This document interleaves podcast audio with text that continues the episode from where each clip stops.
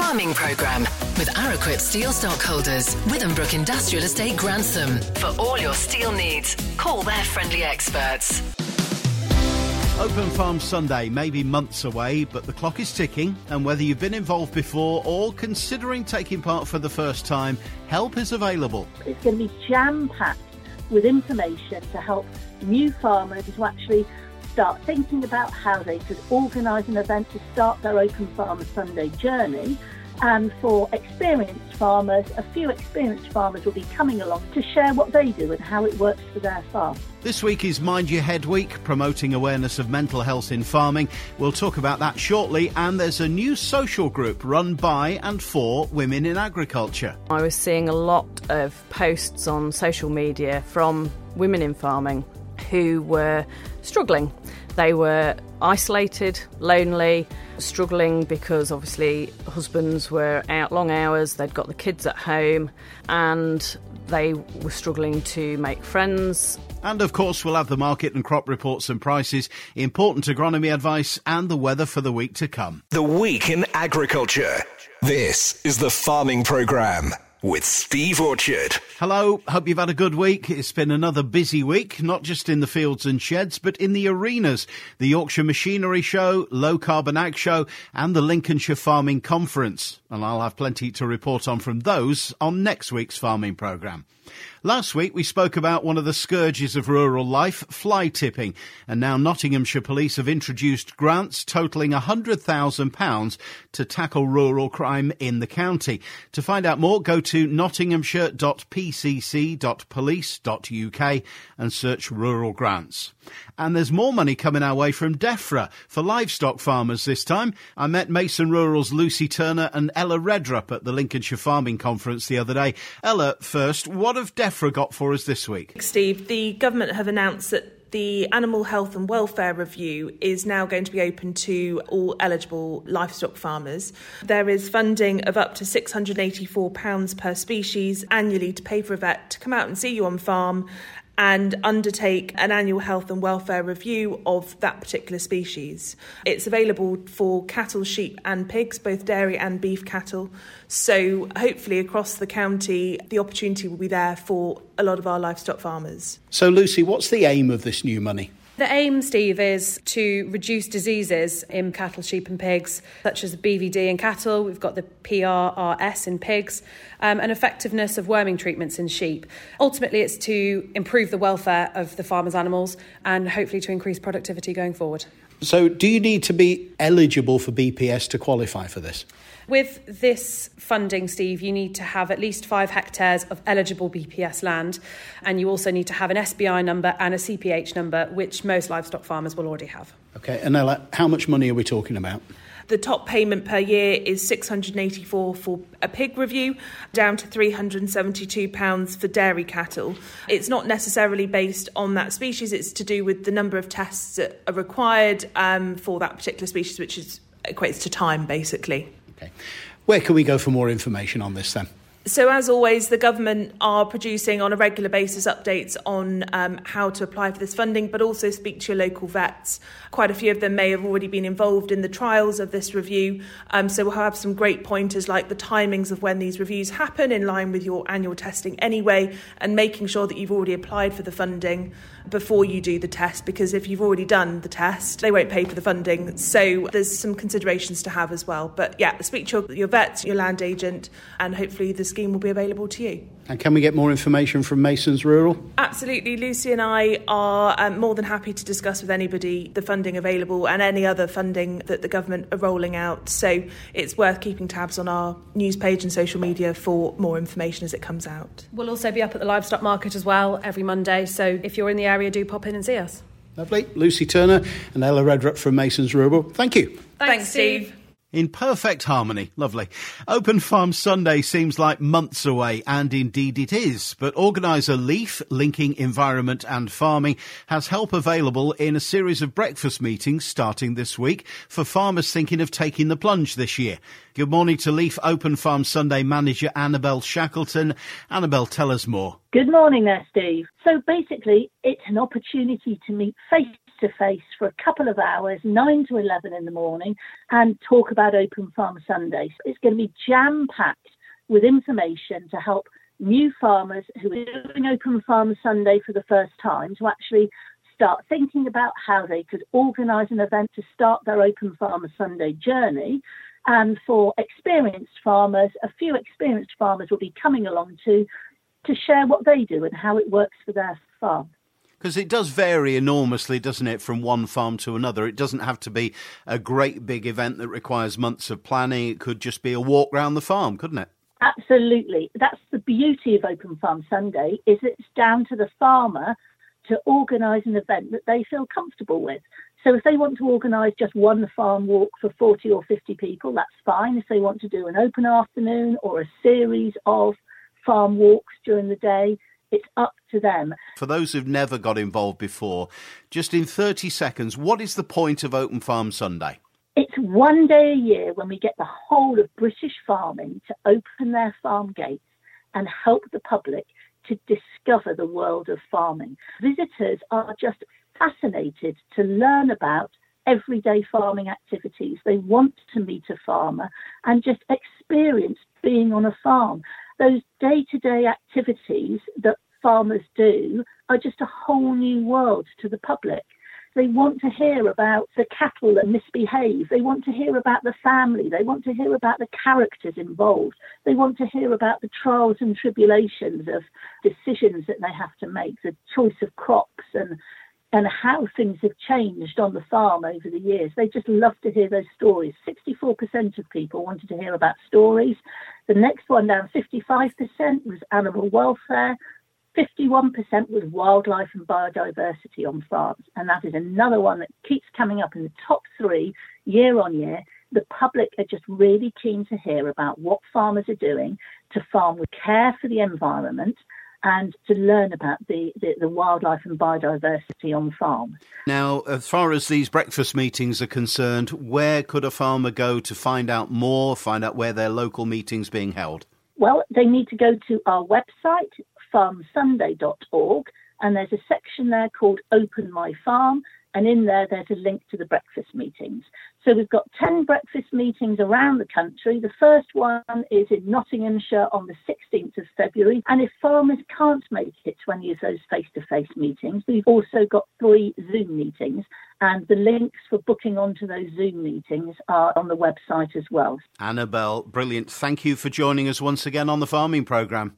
Thank you very much for having me. A little closer in time than Open Farm Sunday is the week we focus on mental health in farming and the rural community, Mind Your Head Week. It starts tomorrow, Monday the 10th, and Stephanie Berkeley, manager of the Farm Safety Foundation Yellow Wellies, to you and me, tells us what it's all about. Mind Your Head uh, aims to raise awareness of the different challenges that face the UK's farming industry and the numbers of farmers and farm workers that would be struggling with poor mental health right now. But it's not just a week, is it? We call it Mind Your Head Week, and I know that's to emphasise what's happening. It's not just the week, though, is it? Oh, absolutely not. I mean, the levels of mental well-being in farming are deteriorating, and you know it's being pushed by political climate, stress caused by COVID and its aftermath, spiraling costs, continuing barriers to adequate care for people living and working in the rural community.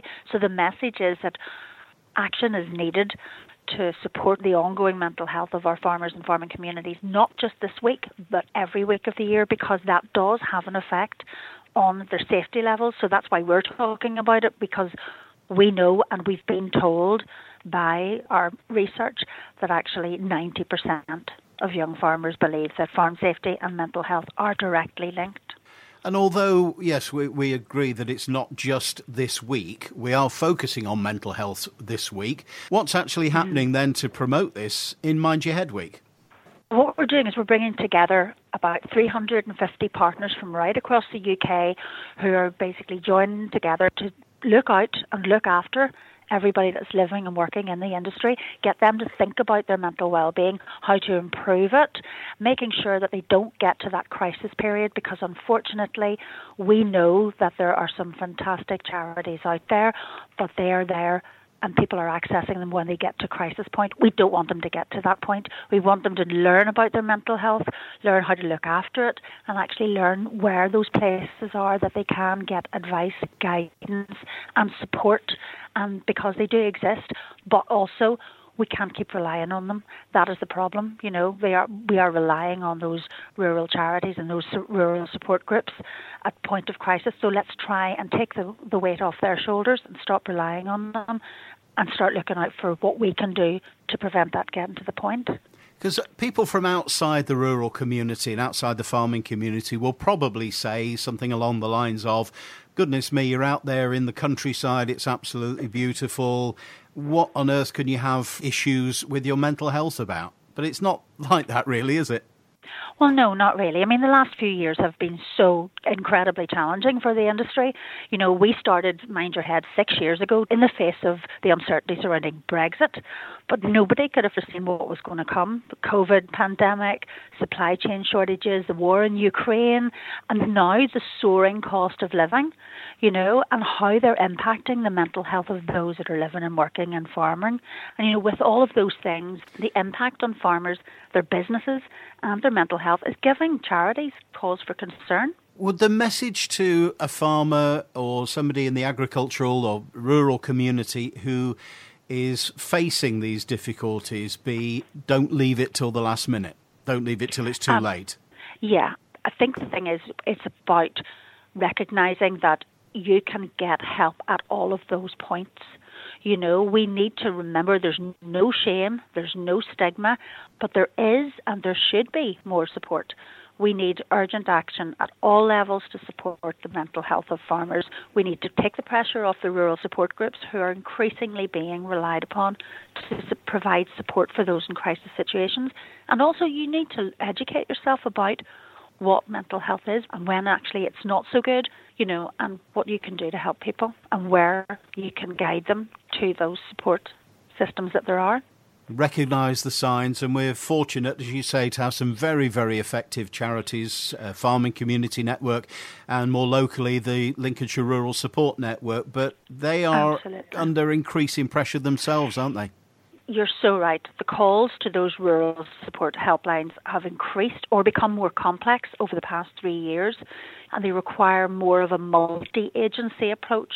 But thankfully, with people like Lincolnshire Rural Support and also Farming Community Network, those guys are on the ground. They understand the complexities of farming, they can understand and empathise with what you're going through. Plus, they can guide you to another person that may not be them, but also might be able to help you get through whatever it is, whether it's an issue with finances, an issue with private matters, you know, whether it's an emotional support or mental health support, or indeed understanding, you know, paperwork, which can also cause issues as well. But they can guide you through that and they can hold your hand the whole way. When you said a few minutes ago about you want to see action, what kind of action are you looking for? Well, interestingly enough, actually, I've been down to see the Minister for DEFRA, um, Mark Spencer, who has been phenomenally supportive of the campaign. He understands, coming from a farming background, that farm safety and mental health are linked. He's actually now going to work with us to see what we can do to make sure that education piece happens, to make sure that people are looking after their mental health, which also could affect their ability to farm safely. He's looking to support us and things like that. So that type of action is what we need. We need everybody to do something not just talk about it. We need to actually drive those better behaviours to risk taking and poor mental health in the industry. Absolutely. Stephanie, thanks for that. Where could we go for more information about Mind Your Head Week, but about Mind Your Head generally? Indeed, well, you can follow us on Instagram, Facebook, and Twitter. We're at Yellow Wellies UK. Our website is yellowwellies.org. Um, and actually, throughout the week, we're really inviting people to share their content, post their own experiences, and use that hashtag Mind Your Head. All right, Stephanie, thank you for joining us on the farming programme. Let's hope it's another successful campaign and things start happening. Indeed. Thanks very much for your support, Steve. It's a week we can all get involved in, and you never know where you or I may benefit. Time for our weekly crop weather and agronomy roundup. Here's independent agronomist Sean Sparling. Good morning, Sean. Yes, morning, Steve. So cold, a sunnier week, then still little or no rain as yet this month and nothing really in the forecast. So thoughts now well and truly focused on what can we get done while it's dry and how much of that can we do before it rains that seems to be the mentality out here. It seems to be, of course, it's inevitable, really, in a sunny, settled spell like we're in now, especially when we think back to that wet February of only two years ago, which absolutely ruined all the plans of spring drilling. So unsurprising that opportunities will be taken as they appear, but eggs in one basket springs to mind. On the easier, more fertile, friable soils on the heath, I really couldn't ask for better drilling conditions, and the seed beds are exceptional in some fields. It really is a joy to see these spring barleys and spring wheats going into some of the best looking seed beds we could really ask for in February, early February at that. But there's always a caveat, isn't there? There's always a justification one way or another, because those who have already drilled are going to be cocker hoop when it does finally rain or when winter finally kicks in. Those who didn't on the heavier stuff are going to say that I told you so. There's really only a right and a wrong, only a best or a next best decision. But the seasons aren't as simple as they used to be in the days before anybody had heard of Wardy. It used to be winter, spring, summer, autumn. Now we get winter, then full spring, which is where we are now, then second winter, deception spring, third winter, the mud season, true spring, summer, false autumn, second summer that usually lasts about four days in September, and then you get true autumn and winter. So things are very, very different today. What I'm saying is that the heavier, stickier, plasticine land, which is just that, despite despite it having been dry for the year so far, may well be an I told you so if it doesn't go in yet. In every situation, then, whatever is the right decision on the day will always be the right decision. Once you've made it, you can't go back it is still only early February. So, as I see it, it's a bonus if it's gone in, it's a blessing if it went in well, and it's only early February if it hasn't gone in at all. So, attention to detail with the seed rates, the depth of drilling, rolling, pre emergent choice if you do go, as I said last week. The pre-em is important on those blackgrass fields, very important. But the best pre-em is always going to be glyphosate, as everybody knows, whether we want to admit it or not. Seedbed hygiene too, of course, and glyphosate is integral to that. Controlling those volunteers and grassweeds to control the green bridge. If you can stop disease and the bugs from just stepping off the volunteers straight onto your emerging crop, then you should do that. It has been cold enough, of course, to knock out a lot of the aphids, but they're always evolving, so it won't have done all of them. So just be conscious of that disease and pest carryover and plan accordingly. Spring wheat, of course, if you're drilling, that'll go through to the end of March, 250 to 300 established plants per square metre. Spring barley, same, drill it up to the end of March, 300 to 325 or so plants per square metre targets established. And the thousand seed weight, of course, is absolutely vital. If you've got a thousand seed weight of 55 grams, you're going to be drilling about 220 kilos per hectare of spring barley. If the thousand seed weight is 45, you're going to be drilling about 40 kilos less. So know what you're dealing with. Spring bean drilling as well being mooted at the moment. Conditions all right in some fields, but if it's wet and sloppy under there, that's not optimal for putting spring beans in the ground on the heavier field. They don't appreciate being forced into wet seed beds. The foot rots and everything else come into play. So you may just want to ensure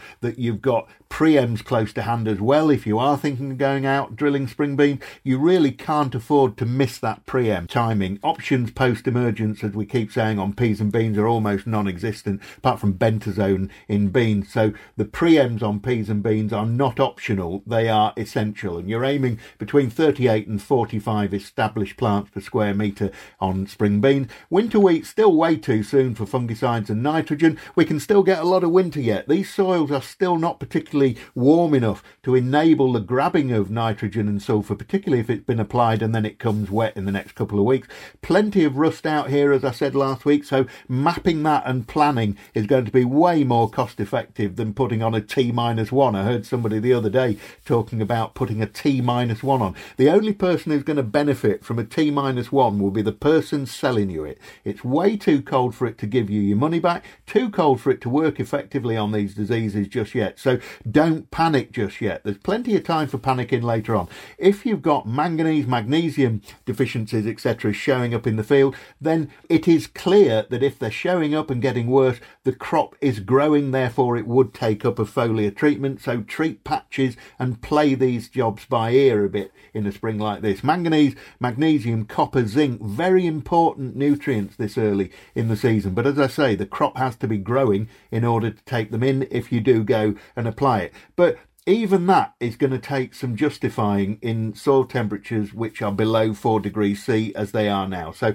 unless these crops are getting worse or they're starting to show where they haven't shown before, don't panic there either. So, spring drilling, whether you put in cereals or beans in the ground, work out the optimum seed rate based on the thousand seed weight and the percentage germination, etc. You want to be just right. You don't want to be too heavy, you don't want a thick crop, you don't want a thin crop, you don't want to be too light. So all of those things bring their own issues, so a little bit of calculation, you can get it just about right. Way too early, by the way, to put spring oats in the ground. It needs to be an awful lot warmer for them, and way too early for sugar beet as well. Although someone somewhere, I have absolutely no doubt, will be getting the drill out as we speak. So it feels a bit like it's all about to happen. Let's see if it does in the next seven days. Thank you very much, Sean. Sean Sparling, Sparling Agronomy Services, back with us same time next week. The Farming Programme with Araquip Steel Stockholders, Withambrook Industrial Estate Grantham, supplying the region for over 40 years. It's probably patronising for me even to talk about the importance of women in agriculture, and will definitely not mention the stereotypical image of the farmer's wife stuck in the kitchen while the old man does all the hard work. But it is true, though, to say the social side of agriculture is often very male focused. Now, though, a newly created group has been set up to redress the balance. The Women's Ag Group has been created by Rachel Middleton, a sheep farmer from Horncastle in Lincolnshire, and she's here to tell us more. Rachel, how did the group come about? Just before COVID and all the delightful lockdowns, I had decided to uh, do something for myself, and I was looking at helping women through life coaching. But I got quite frustrated with that because you can only help people if they come to you. And at the same time, I was seeing a lot of posts on social media from women in farming who were struggling. They were isolated, lonely, struggling because obviously husbands were out long hours, they'd got the kids at home, and they were struggling to make friends, find things to do for themselves, hobbies, and that sort of thing. And so instead of looking to help individual ladies, I thought, well, okay, could we offer something to the greater number of people? And back in March last year, I put a post up on Facebook just saying if there was a local group to you that provided, you know, the opportunity to socialise, would you be interested? And it absolutely went bonkers. As we talk an awful lot about men's mental health, and we know that in farming it's an isolated existence quite frequently, not really spoken about women's mental health very much. No, and I think the thing is, is that I'm not farmer bashing.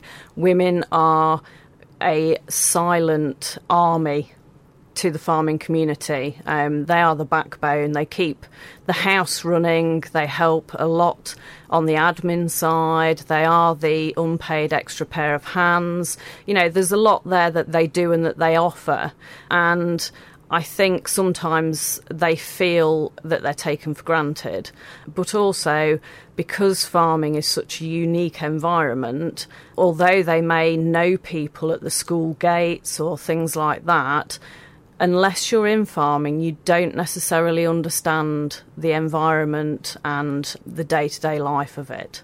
So, what are you hoping to achieve with the group? the background is for it to be a social enterprise and to provide uh, opportunities for women in farming to come together, to support each other, to generate friendships, and also we're looking to hopefully provide learning opportunities for them as well. Okay, now whereabouts are we at the moment? Are we still I know it's still fairly early days, but have we got groups around the country? Where are we at the moment? Yeah, we've got groups up and down the country. Um, in Lincolnshire, there's myself running the Horncastle group, and then we've also got a lady that's doing North Lincolnshire, stroke Nottinghamshire border. So there's a couple of groups, and obviously with Lincolnshire being such a big county, we're hoping that if demand is there, we'll you know create groups um, in and around the county. So they provide in-person meetups and we also have an online community as well. So if there's not a group near um, somebody, they can come online and meet and, and get to know other people in the same situation. And are you looking to hear from people who maybe want to set up a group in an area where you're not covering? Um, yeah, if there's any ladies that are interested in looking at doing that, that would be awesome. Um, just looking basically to to welcome anybody that if they don't feel they want to set up a group, that's fine. Um, we will look at trying to accommodate them as best we can. It's it's more to do with social. I think a lot of people get mixed up thinking that it's a business networking, but we're not. We're we're there to to just be an outlet, a pressure release valve yeah, for the ladies. Yeah. And where can we find you then? Well, we are on social media, Facebook and Instagram specifically under WAG UK, and that's W A G G. And we have our website, which is wag.org.uk. Rachel Middleton from the Women's Ag Group. Thank you for joining us on the farming programme this morning and good luck. Thank you ever so much. Time for our weekly market reports and prices, starting with livestock from Louth Livestock Market auctioneer Oliver Chapman. Morning, Oliver. Morning, Steve. Another weekly roundup from here at Louth, starting with the prime cattle, which see bulls sell to 268 pence per kilo or 1,524 pounds for CA Mottram and Sons of Harmston, while heifers sell to 263 pence per kilo or 1,614 pounds for J&S Brooks of Strubby, and steers sell to 251 pence per kilo or 1,528 pounds for JC Scully of. Moving on to the cull cows, three on offer sell to a top of 200 pence per kilo or 1596 pounds for B. John Ellenson of Gunby for Lincoln Reds. Store cattle week again this week with steers selling to 1390 pounds for J.E. Holden, while heifers sell to 1080 pounds for W.H. Jakes and Sons. That wraps the cattle up and moving on to the sheep. Slightly fewer hogs on offer. SQQ at 233.85 pence per kilo, and all in average 222.63 pence per kilo. Top goes to Ben and Pippa Williams at 289 pence per kilo, while H Smith and Sons of Theddlethorpe top the pounds per head at 125 pounds. Onto the cull ewes, similar number, slight lift in trade with an all-in average of £115 and 5 pence, with a top for M Hodgson and Son at £146 per head. Finally, just a handful of inland ewes on offer all in average £80 and 77 pence to top for D&C Lofthouse at £96 per head. Huge thank you to everyone that's been supported this week, both buyers and vendors. Tomorrow we're back on to our weekly sale of prime and cull cattle and all classes of sheep, so please do not hesitate to contact me. This is Oliver Chapman for Masons and Louth Market, and thank you. If you're anywhere near Louth tomorrow, do come along and see whether Lincs FM's John Marshall can make it as an auctioneer. I'll see you there too. Now to the grain markets. Openfield's, Alice Killam. Good morning, Alice. Good morning, Steve. This week saw another world supply and demand release from the USDA. After the explosives of other recent reports, this one seemed pretty uneventful. Global week ending stocks increased slightly, but less than trade estimates. Russian wheat estimates increased to 92 million metric tonne, but again, still lower than trade estimates. UK wheat production remained unchanged at 15.5 million metric tonne, with current wheat exports at 1.3. Ultimately, and most importantly, market reaction was muted to any of the above news. US wheat ratings are poor. They need rain after a very dry autumn. The worst areas affected include Oklahoma and Kansas. These are both two key wheat growing states. Also worth keeping an eye on as US ending stocks are down in the first place anyway. In relation to the recent rally in European grains, I believe the same drive has been in place the whole week. Heightened tensions and possible supply problems from the Black Sea. European markets look a likely source of supply if the Ukrainian grain corridor does not get renewed in March, which is now only five weeks away. The negotiations seem to have already started on what happens next in terms of Black Sea supply, bearing in mind Ukrainian exports are at their lowest for three months. EU exports are already trending higher, with Morocco and Algeria the two top buyers. US markets have appeared lower this week comparatively to EU markets. This could be on the back of strained relationships with top buyer China after the now infamous spy balloon. Think what you like about that. Weekly exports, however, do seem okay, with beans now ahead of the previous year. Bear in mind the US dollar keeps strengthening, and if this trend continues, it could put a strain on their own exports. I was shown a very interesting graph this week showing how important Chinese demand is to soya beans. US competitors are clearly concerned about US and Chinese tensions, but China needs the supply from somewhere. It is likely that South America would be the next biggest source, but ultimately, any increase in this demand should support our rapeseed prices. As of Thursday, Matif rapeseed had closed higher five days running, reaching a three week high. The market is waiting for updates on the production prospects within Argentina following the drought they have been experiencing. In parts of the UK this week, some have started to plant their spring malting barley. Indeed, I have seen dust coming out of the back of drills in places. Although there has been a welcome increase to the wheat futures recently, malting barley has remained completely detached, with no new demand emerging for old crop. The feed side isn't faring a great deal better, with a continued heavy reliance on exports. Brussels reports do claim, however, that EU barley exports remain 40% down on last year, so there is still a lot of barley to be liquidated within the EU and the UK. Prices for this week feed wheat focusing mainly on demand for April onwards, but please call for spot offers. April 225 to 235, August 215 to 220, November 220 to 225, September 24 circa 200. Milling wheat premiums are still holding at around £60 plus, depending on location, not a million miles away from the £300 ex farm mark again. Feed barley, March 200 to 205, May 205 to 210, and finally for this week, oilseed rape, February 465 to 470. Prices continue to vary depending on location, so please continue to call for firm values. Have a great week, everyone. Thanks, Alice. The Farming Programme. Five day forecast.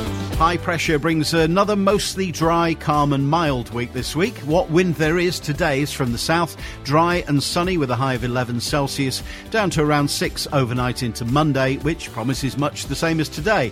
The wind for the middle of the week just about reaches double figures mph, backing slightly from the southeast, dry but cloudier, highs again around 11. Light and variable breezes for the end of the week, couple of degrees cooler under cloudy skies Thursday, but sunny and mild again on Friday. Well, that's it for this week. Great to catch up with so many at the Lincolnshire Farming Conference on Thursday and last week's Low Carbon Ag Show. I'll have some interesting snippets for you next week on the Farming Programme. I'm Steve Orchard. Until then, have a great week. The Farming Programme with Araquip Steel Stockholders, Withambrook Industrial Estate, Grantham. BSI ISO 9001 accredited.